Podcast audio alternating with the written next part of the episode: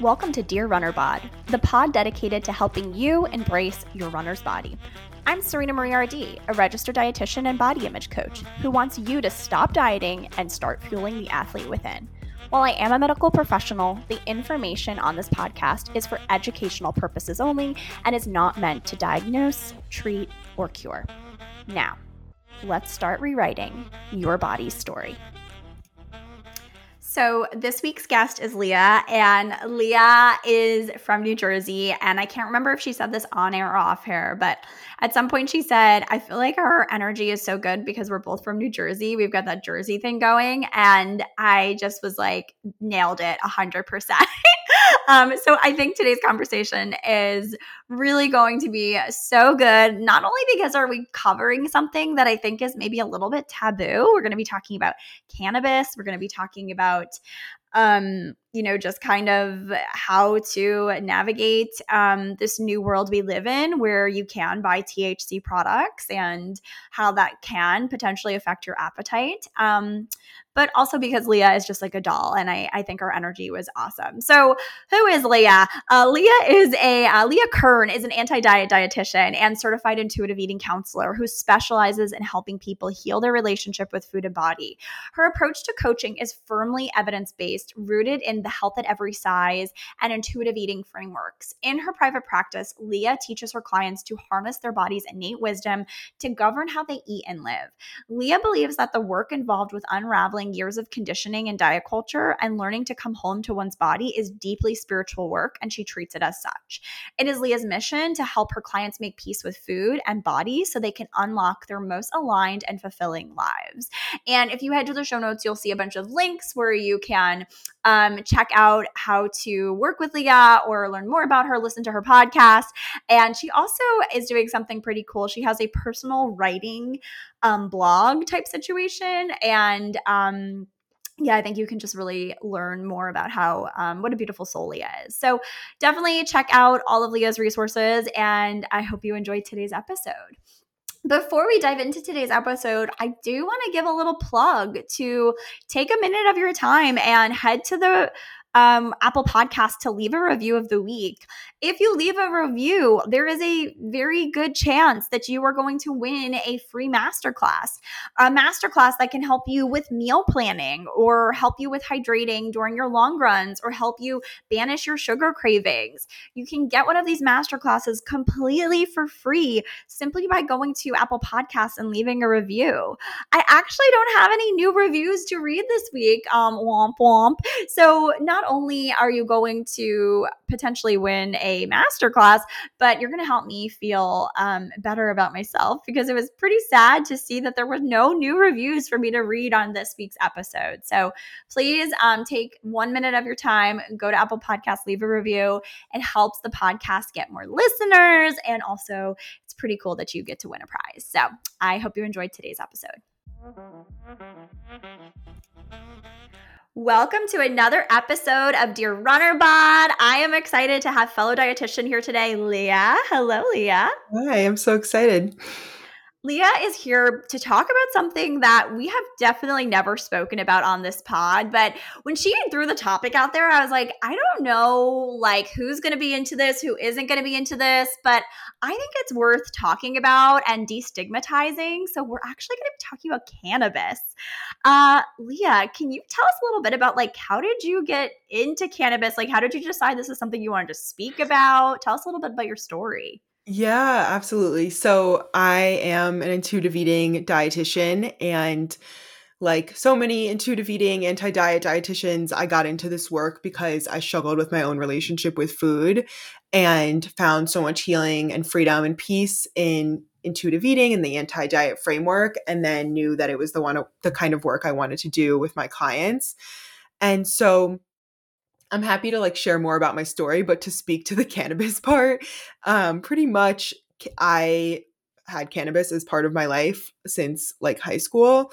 Um, I went to college in Vermont, which is a very like crunchy granola kind of vibe, and cannabis is very much part of the culture there. And it was a big part of my my college experience and pretty much what happened for me with my timeline of healing my disordered relationship with food I learned about intuitive eating freshman year from my curriculum as you know to become a dietitian and it totally blew my mind.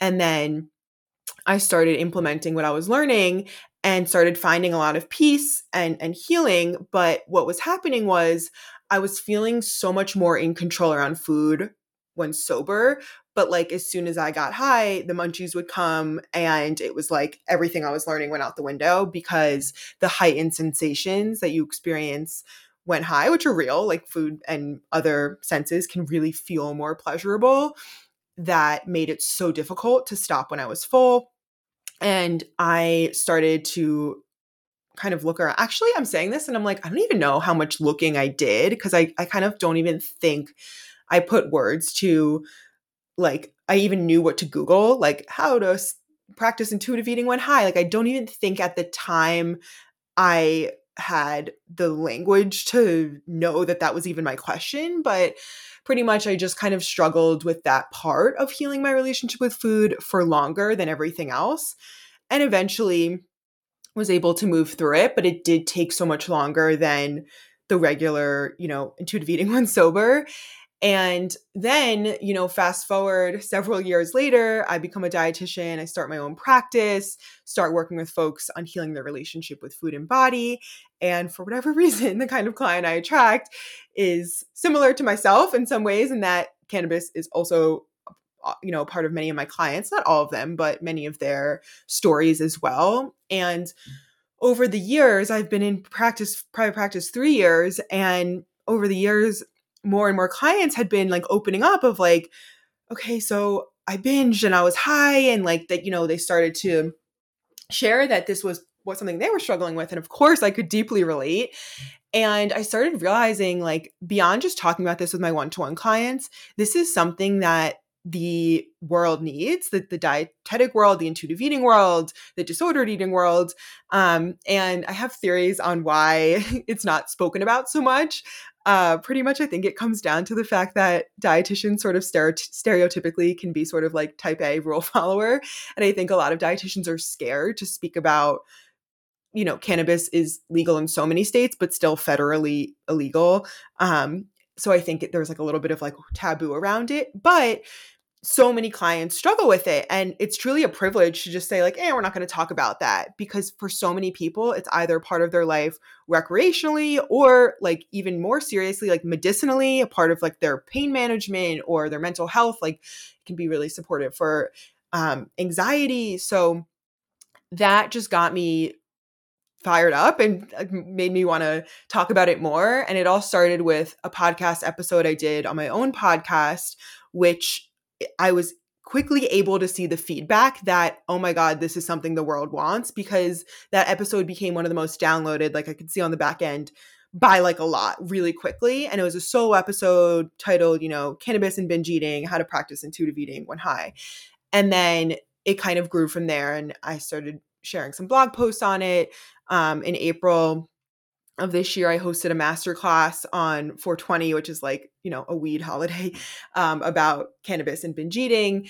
And I've spoken about it on a lot of other podcasts now too. And, and um, I'm just grateful that people like you are open to having this conversation because I think a lot of people feel shame and wonder like do other people struggle with this and certainly they do and it's also certainly possible to have a peaceful relationship with food when high. Yeah, I I was really excited and intrigued by this because I really think there's a lot of work all communities probably need to do, but obviously I'm in this running community where I think something where runners get stuck a lot of times is on their identity. And they're like, my identity is I'm a runner. So, like, yes, dietitians type A, runners type A. I am both. So, super type A, you know, once upon a time, I'm, I'm working on it for sure. I actually remember, um, so like my story with cannabis is like I was terrified to ever like smoke weed or do any of those things because I my eating disorder like I was terrified of the munchies. Like it was such a strong fear that I like didn't touch the stuff and essentially um like around covid my anxiety was super duper bad. I played around with anxiety medication. It made me feel horrible like completely destroyed my libido. And I was like, Mm. hey, why don't I try like an edible or a tincture? Um, I, I started with CBD. CBD was incredible. And then I was like, hey, if CBD is incredible, like what's the the kind with the THC? And so I um I, I don't take edibles as often as I did because my anxiety is better, but like it really helped me when I was in like a really bad place with anxiety in a way that like anxiety medication didn't. And so like when you propose this topic, I was like, okay, I have the fear coming up for me that there's going to be people that are like, why is Serena talking about this? Like, it's not even legal in Pennsylvania where I live. Mhm. Um, you have a, a, meta, a medical card though. Um, so it is legal for me if you're wondering. I want to just throw that out there. But I think the fact that I even feel that need to talk about that, like, goes to prove the point you were just saying that there is like so much stigma there. And also, it's like, just because you use pot doesn't mean you have to be like that stereotype, right? Like Totally. think comes up when people hear like I like smoke weed or take edibles or whatever. Yeah, like concert goer, you know, flannel wearing, man bun, burnout.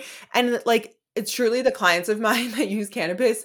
Like I'm thinking of one woman who I love. She's a dear client. She's like, I don't know, I'm, I don't know how old she is, maybe like late 40s, early 50s. I don't know.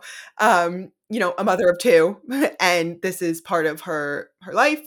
She's a very, you know, not a burnout, normal functioning person. Um, and you know plenty of other clients who you just wouldn't think um, and i live in california and like when you go into the dispensary is not the burnout like kind of image stereotypical image that you are imagining there's lots of folks all different ages all different backgrounds ethnicities um, and something just that just came, kind of came to me as you were speaking thinking about how this is a runner's podcast so I, i'm also a runner um, which is kind of funny because that wasn't even the reason for coming on but um i i have found cannabis to be supportive in like recovery for me. I'm obviously not like preaching or proselytizing what you should do but for me i found um it's it's like helps with blood flow and, and muscle recovery and after a long run like i find it to feel amazing to have like and i very low dose. I also struggle with anxiety and i have found a lot of healing and anxiety medication and um when it comes to cannabis, I know like very, very low THC, mostly CBD because I will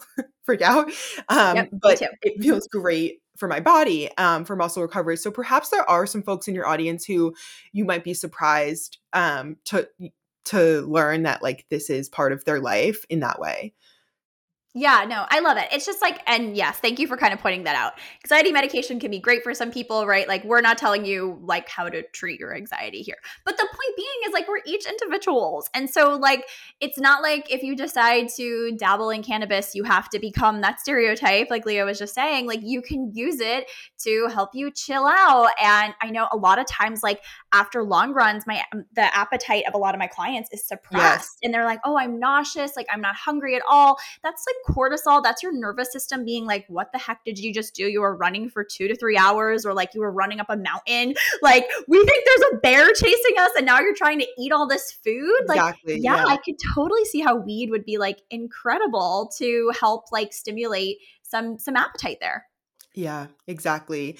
Um, and I'd love to just add, being that this is a runner's podcast, like the part of my story that is running. Um, so for me, I got into running freshman year of high school from a very disordered place, which I'm sure many of your listeners can resonate with. It was like, okay, this is a socially acceptable way to like burn a lot of calories and, you know, not have anyone question me because, oh, I'm just on the track team or whatever. Um, and that's how it started. It was like one season of track, and then it was like the other season, and then it was like sophomore year was like cross country and all the seasons. Um, and you know, all the typical things. I was really looking at this at the sport as a way to manipulate the size and shape of my body, which resulted in under fueling and getting slower instead of faster. Um, and senior year, it was really odd. I was just like getting even slower, um, despite like, you know, what everything seeming normal. And my coach encouraged me to get blood work, which was the first time for me having my blood work done it, it, somehow like in way too long. I don't know how I that happened. I, I have a fear of fainting from needles, so um, that I probably just like put it off too long. But anyway, um, I had really really low iron, um, and I was also like you know a pubescent teenager and like losing blood through my period each month, with which can contribute. And I was just really like running on like barely any iron, way below the amount that I should have been. And that was contributing to me running slower. And I really believe that the low iron was absolutely connected to like increasing restriction. I think at the time I was a vegetarian for, you know, uh, for health reasons, but like, I don't know, it was under the guise of the environment and that kind of stuff. Mm-hmm. Um, and then, yeah, in in healing my relationship with food, I initially took a pretty long break from running, like the longest I've ever taken. I don't know exactly, but it was at least several months um, because I had been so burned by the sport. It was like only for me about, like I said, manipulating size, shape of my body. Oh, and not to mention senior year, I ran my first half marathon from a very disordered place. It was all about, you know, manipulating my body size. I wasn't fueling right. I was struggling with binging, all those things. And then freshman year of college, learn a lot about intuitive eating, take some space. Um, and eventually I'm able to return to running from this place of like, it's not about the calories, it's not about the, the speed, it's not about any of that. It's about this helps me feel really nice in my body and helps my mental health and creativity and all those things. And then junior year of college, I ran my first or my second half marathon, but like my first half marathon in my new you know, intuitive eating mindset. And that was so empowering. I ended up running like, I don't know, something crazy, like 15 minutes faster, sh- shaving my time. What? That's which, amazing. Yeah, to me really speaks to like when you're fueling yourself and you're not i mean of course like the course was probably a little different but not really they were both pretty similar um when you're fueling yourself and you know not like shaming yourself and braiding yourself look what can happen um so that was really exciting and empowering and then since then um i've had just like a very casual relationship with running and it's it's like not literally couldn't be less about what it makes me look like and it's all about how i feel. So i'm really grateful to, to be in that place yeah, I'm really happy you found that place as well. And um I really I I like love that you're here kind of sharing how you're using running to like chill you out and enjoy your life more. We're using a little bit of cannabis to like chill you out, enjoy your life more. And so like in some ways we could say they're a tool that are, you know, affecting your life probably in similar ways. I don't know. I don't want to put words no, that's mouth. so true. That's so funny. Like I would never say that, but like as you say that, I'm like, yeah, like I find they both sort of and I'm going to go to this place like I think of like neural pathways and I think sometimes with running it like almost like dusts off the neural pathways and like I get like new ideas come through and the same thing with cannabis like I kind of tap into a different frequency in my brain. So I would say like the creativity the help with sleep the help with anxiety um they it, they're all kind of similar. So yeah runner's high you know regular high maybe that's our title of the episode. Um but yeah so so I, I totally agree there's there's a lot of parallels there. Yeah i mean i i definitely have like a competitive spirit with running but like uh, like you know 70% of it is the the runner's high the meditative you know like anti-anxiety effects. So i've definitely when i finally gave myself that permission to you know play around with cannabis i was like oh like this is nice. You know yeah. like totally into this.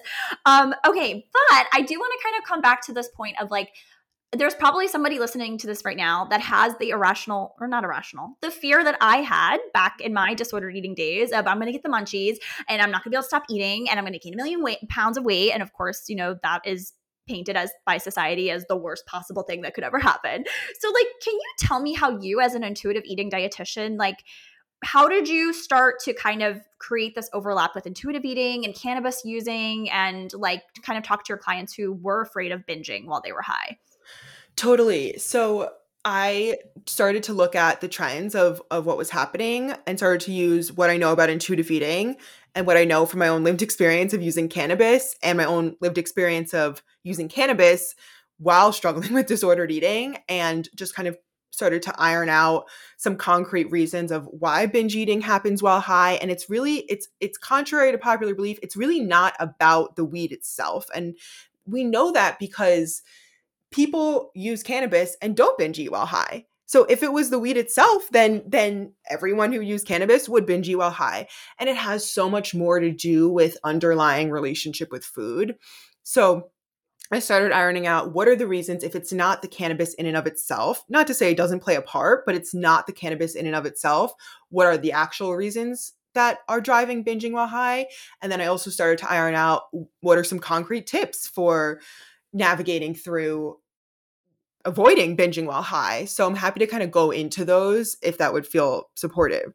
Yeah, let's talk about what is driving the binging while high. Let's kind of start there. Yeah, that makes sense to start there. So the number one reason people are binging while high is because they're using the high as a permission slip to eat their favorite foods. So to, to the people listening who are worried that they might binge while high and that will make them gain weight and yada yada, well, if they do, if you do experience binging while high, it's not a good thing. It's not a bad thing. It's just like a signpost that, ooh, there's there's some like work to do here. What is happening that you feel like you need being high as an excuse to, to, to have this, I don't know, ice cream or chips or whatever the, the munchy food is. And the reason that happens is because if you're only allowing yourself something while high, you're setting up this like deprivation, last supper mentality of, oh my God, I have to capitalize on this. Like, I can only, this is only acceptable because I'm high. And then, of course, you're going to feel out of control because your body's like, we need to get it all in now before we're sober. And this is no longer acceptable.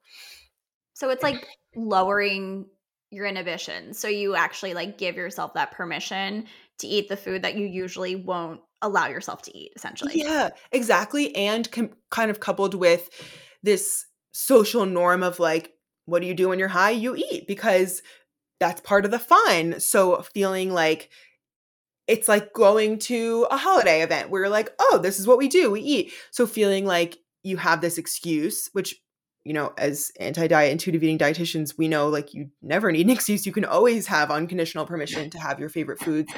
But often it's unconscious. Like people don't realize they're only allowing something when high until it's like, oh, I'm always binging on this thing which is where we look at okay, how can we incorporate that thing, that food into your everyday sober diet?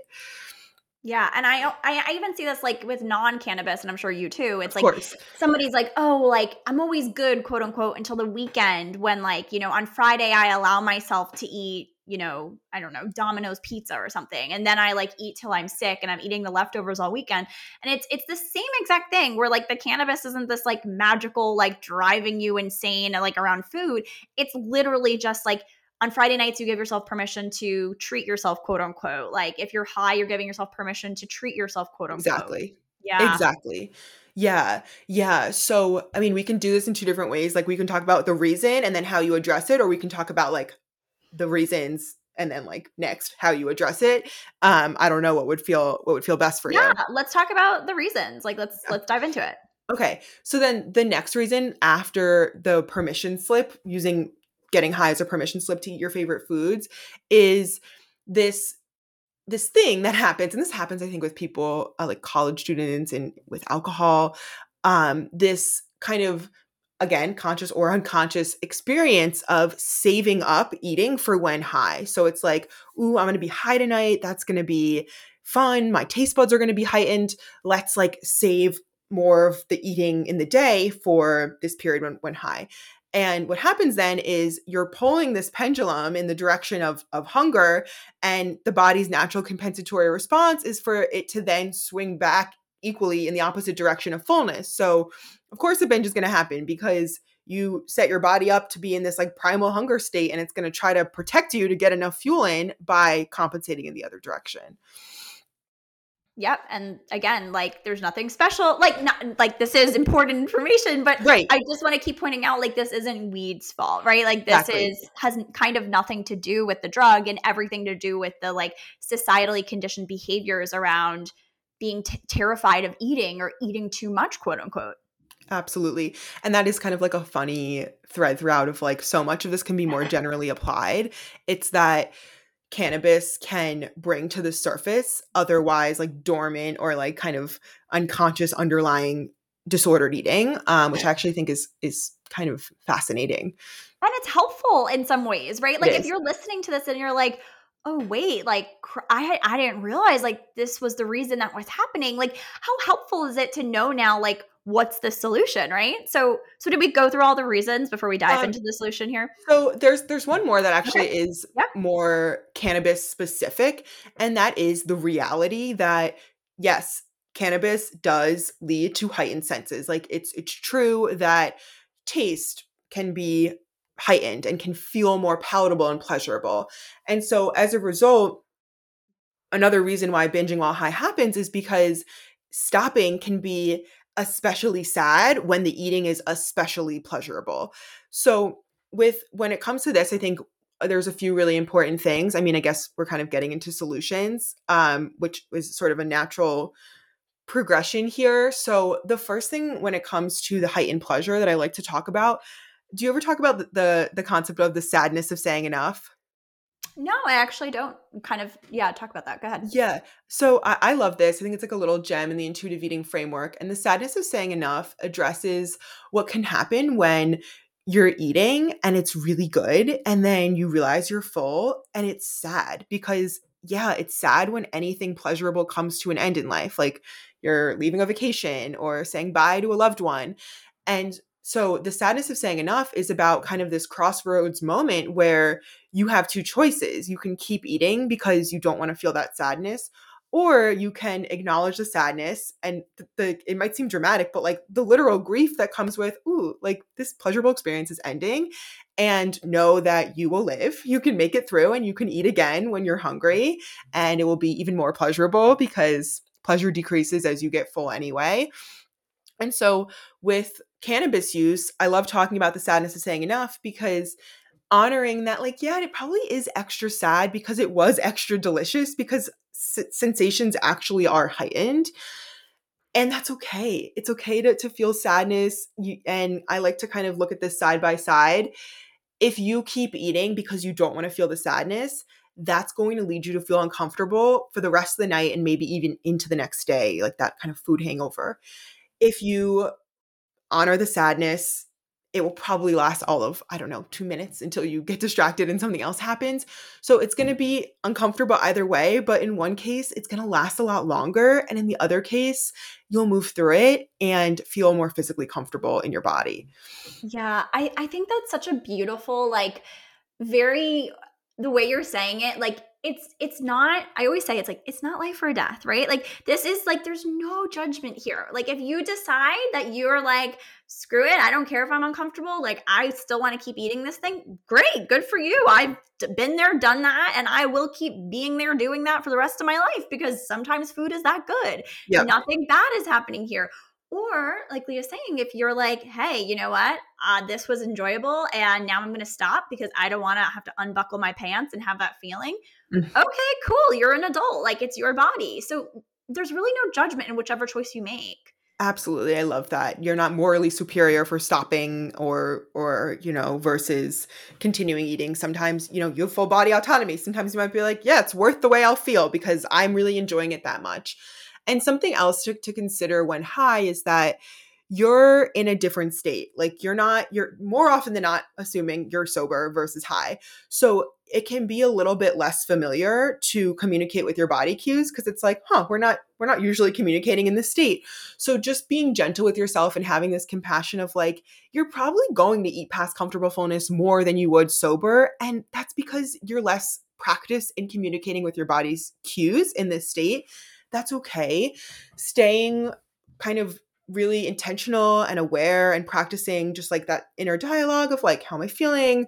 Um, do i want to keep eating? I have full permission. It, it's probably going to feel a little bit more mechanical when high even when it's feeling more reflexive when sober because you have less practice.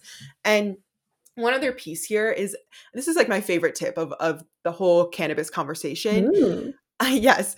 So I think a lot of people forget that we have other sensations besides taste.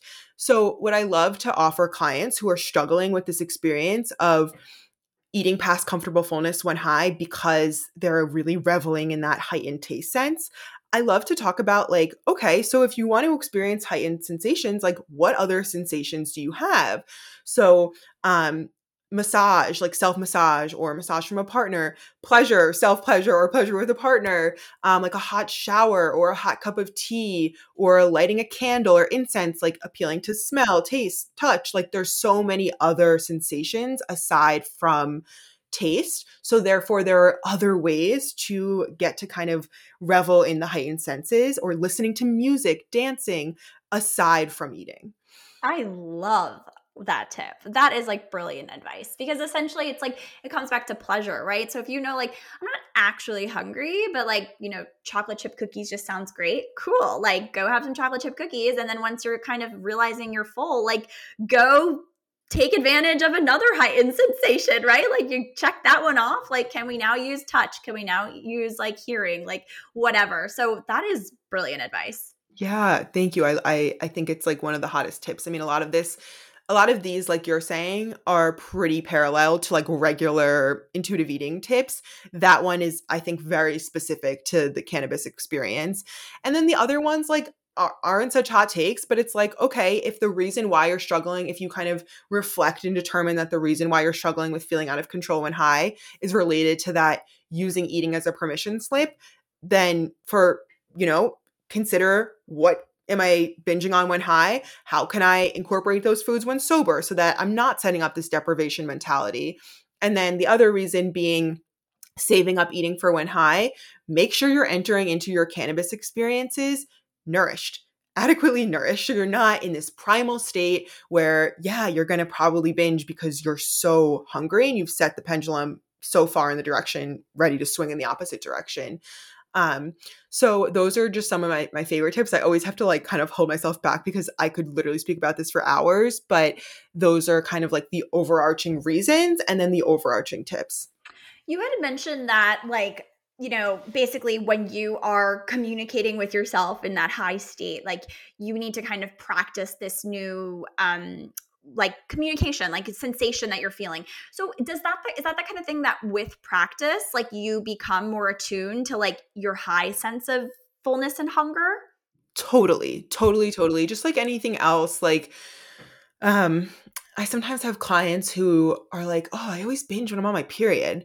And I love to normalize like you're on your period a lot less in life than you're not on your period. So like, yeah, there's some attunement disruptors and like the feeling of cramps or like other things going on in your like, you know, gut area can be confusing of like what do I need? So it's just like you've logged less hours practicing and the same goes for cannabis. So, yeah, I know um for myself sometimes while eating I would have I like before intuitive eating, I'd have a lot less internal dialogue while high. It would just be like, yum, this is pleasurable, yum, this is pleasurable. And now it's, you know, it's funny. Actually, now I don't even, I realize the reflection, I don't even like eating when high. Mm-hmm. I always just did it automatically because it was this like cultural norm, as we spoke about, like, you know, munchies. And through years and years of intuitive eating work and reflection, I've realized I, I it actually kind of like spooks me out and like I think too hard about like I remember once I had sushi while high and I was like I'm chewing the seaweed. I'm chewing the seaweed and it was like so it ruined the experience because I was like too in my head about it and couldn't just like enjoy the sushi. Yeah. Um so for me, I like to go into experiences of eating, I mean sorry, of using weed already haven't eaten and like maybe I'll, I'll like something pretty basic like popcorn or like ice cream or something that's like not too like I don't have to think too much about it.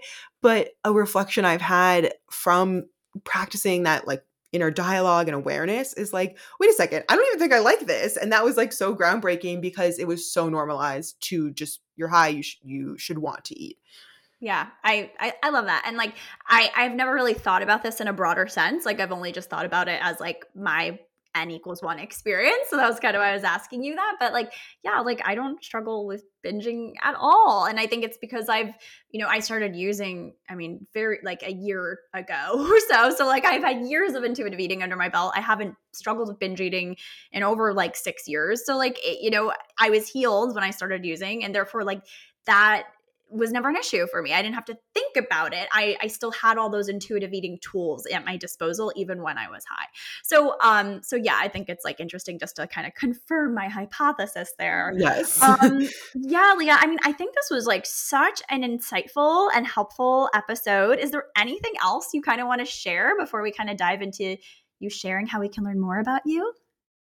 Um, I don't think so. I mean, anything else i guess the last thing I, I, would i would say is i'm like i don't think so just kidding i have a lot to say always um, which I, I, by the way, I really appreciate the like you being from New Jersey. It's like there's a certain like fastness of going back and forth, which like is wonderful.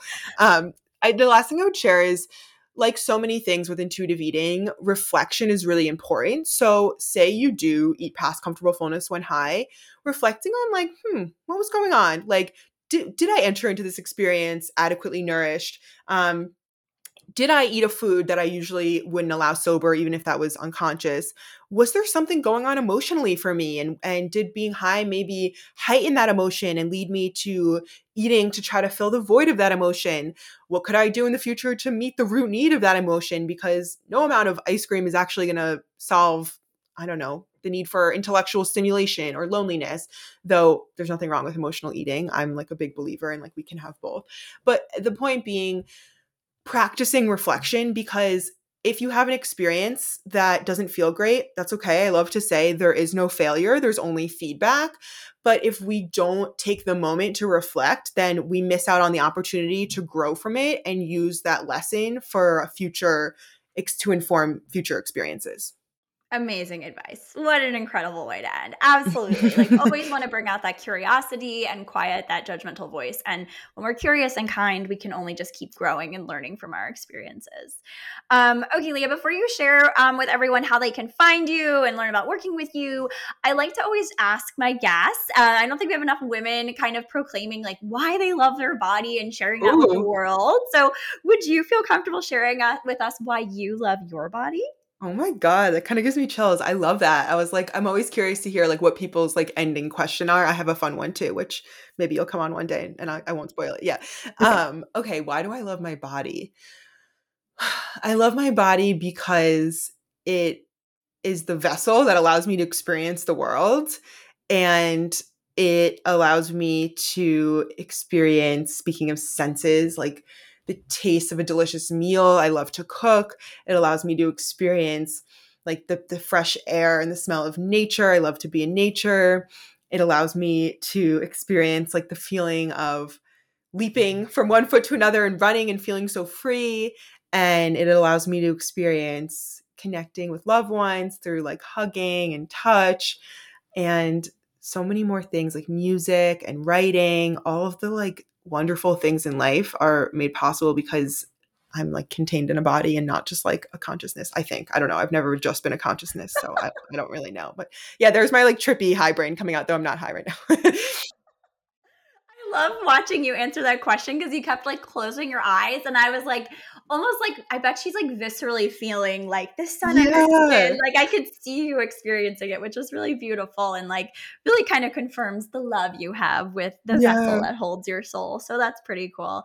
Um, Leah, where can people like learn more about working with you, learn more about you, follow your story? Yes. Wait. Before I, answer that, has anyone ever turned the question back to you? How come? How? Wh- why do you love your body? No one has actually. You know, but like, not to sound like I'm gonna steal your answer, but I'm definitely like very much that like visceral. Like, I love that I can like taste coffee. I love that my body gives me the chance to like feel strong when I'm running and like feel like my heart beating fast and the sweat like kind of dripping down my face. So definitely like the experience that having a physical body gives me, like the feeling the sensations of um of life essentially. Like I'm so I'm so grateful for my body for that's that awesome. reason. I love it. Yay. Thanks for answering. I'm like, oh, that's such a good yeah. question. I want to hear what you have to say. Thank you. So um in terms of where people can find me, Instagram, leahkern.rd. Um, my podcast is called Shoulders Down Podcast, and it's been really like a meaningful avenue of sharing. Um, I have a weekly newsletter that I also really love. I love writing, so that's a fun avenue um, that you can get to through my website, leahkernrd.com. And then I'd love to share a personal plug if it's okay, unrelated to intuitive eating.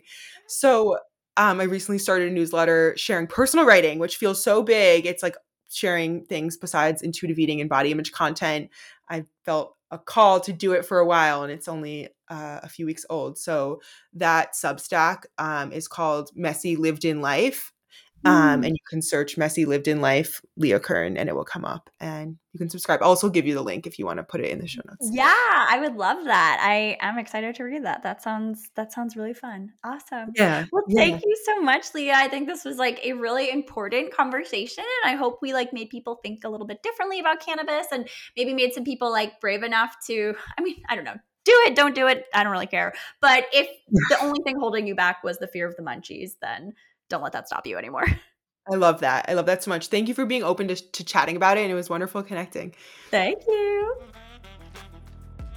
Thanks for listening to this week's episode of Dear Runner Bod. If you enjoyed what you heard, remember to subscribe and make sure you share today's episode. Also, if you're looking to download a free three step guide to love your runner's bod, then head to serenamarierd.com. Can't wait to chat with you next week.